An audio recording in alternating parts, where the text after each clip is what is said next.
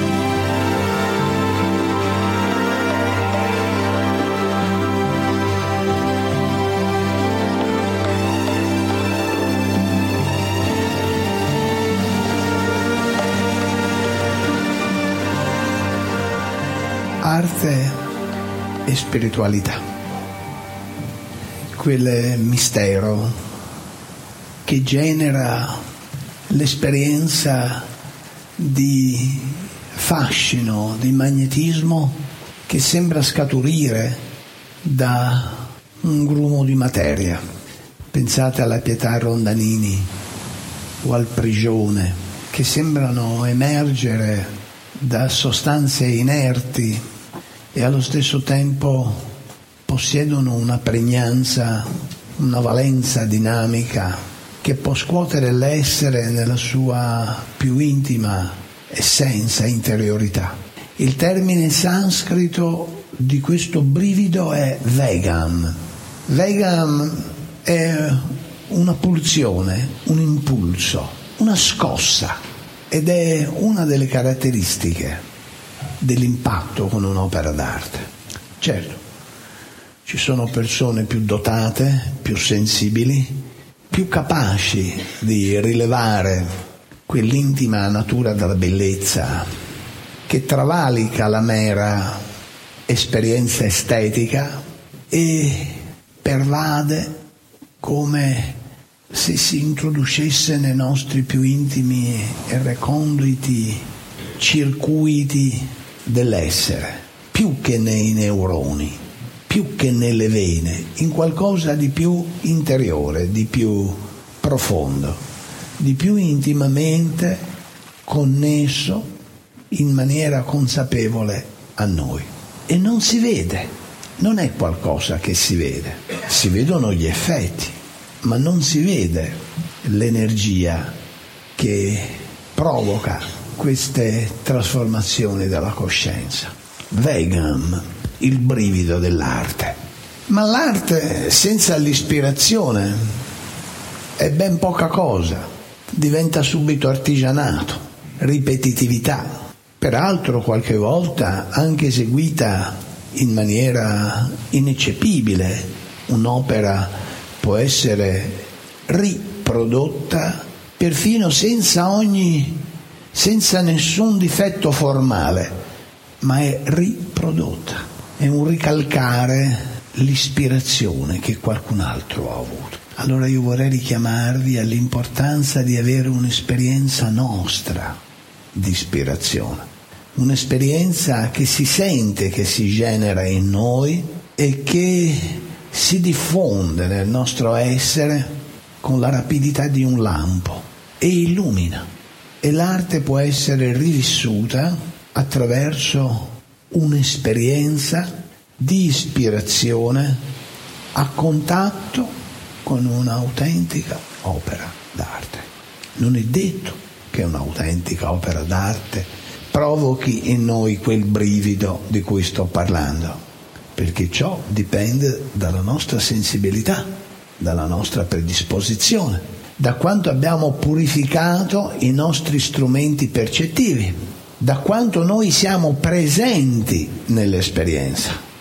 Nelle Upanishad, in una particolare Upanishad, c'è un passaggio in cui dice Sì, eh, dimmelo di nuovo perché io ero altrove.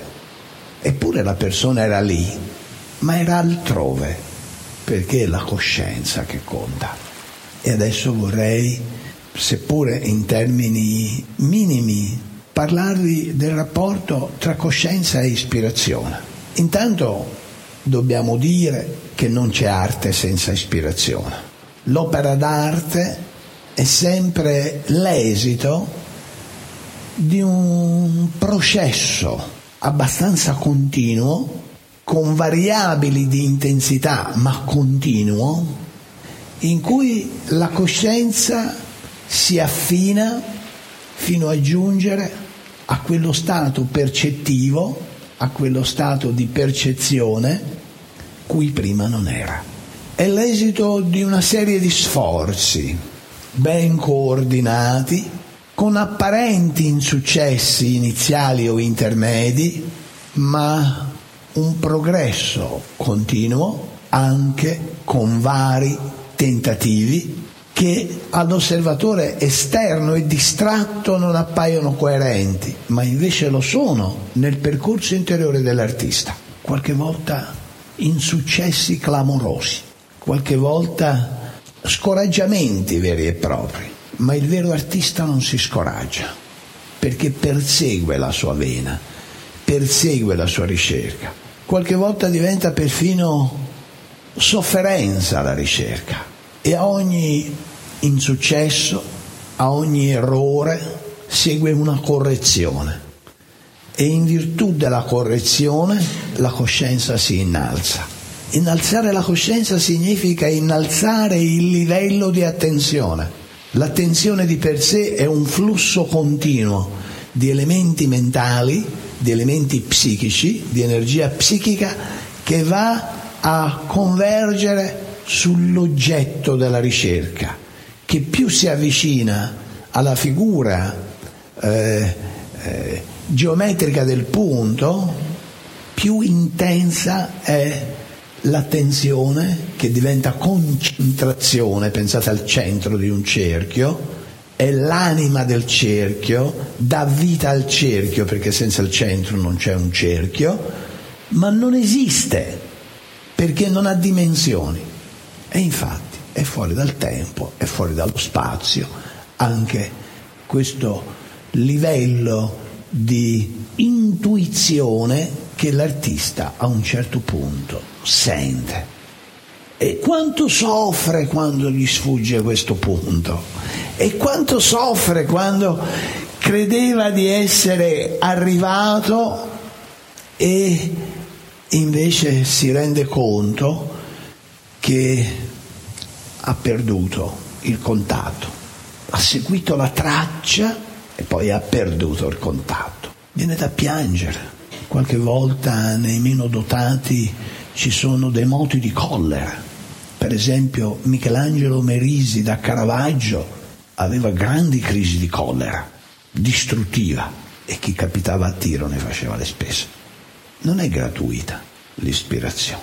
L'ispirazione è molto vicina allo stato di samadhi, è uno stato dell'essere. Le più grandi scoperte, le più grandi eh, scoperte della storia della civiltà dell'uomo, così come è conosciuta in Occidente, sono tutte collegate a grandi intuizioni e queste intuizioni eh, si manifestano a seguito di uno sforzo continuo del soggetto. Potrebbe essere paragonata utilmente una genuina ispirazione artistica a una visione mistica, a una visione di strutture della materia che non esistono ancora. Non esistono ancora per la percezione sensoriale, ma l'ispirazione artistica o l'ispirazione scientifica o l'ispirazione spirituale non si avvalgono degli strumenti di percezione sensoriale. È una percezione più profonda, è una percezione interiore, è un'altra struttura che appercepisce piuttosto di quella sensoriale. Nel caso della ispirazione artistica, il vero artista non si soddisfa, non si appaga con la scoperta di un'ottima combinazione armonica, estetica, che sia musica, che sia danza, che sia pittura, scultura, architettura, ma va alla ricerca di qualcosa di più, alla ricerca della creazione.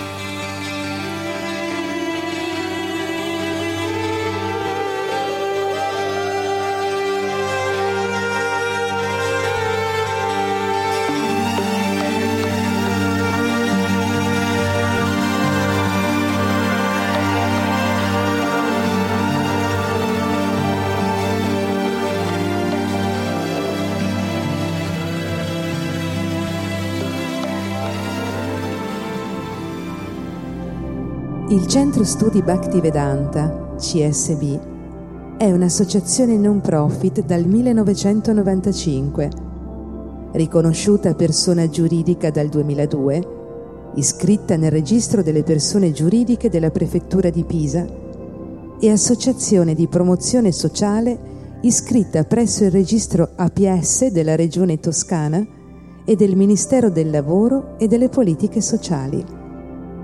Scopo del CSB è conservare il patrimonio filosofico, letterario e spirituale del sapere millenario dei Veda, riconosciuto dall'UNESCO patrimonio dell'umanità, rendendolo disponibile a tutti.